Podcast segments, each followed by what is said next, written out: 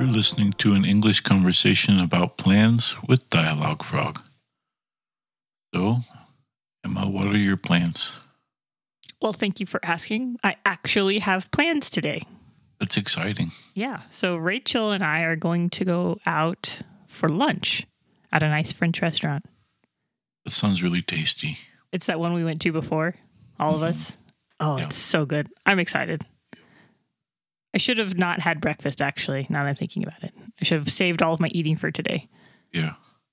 And then after that, after we have lunch, we'll probably get coffee and we might catch a movie. That's exciting.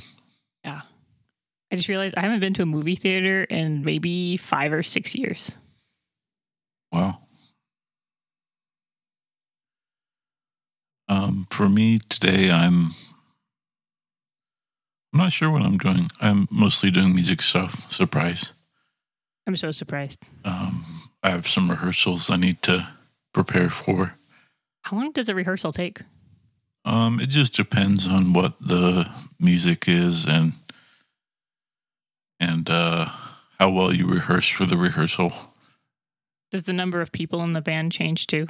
Like if there's more people, it takes more time. Um, sometimes because you have to kind of isolate each part and go over it individually.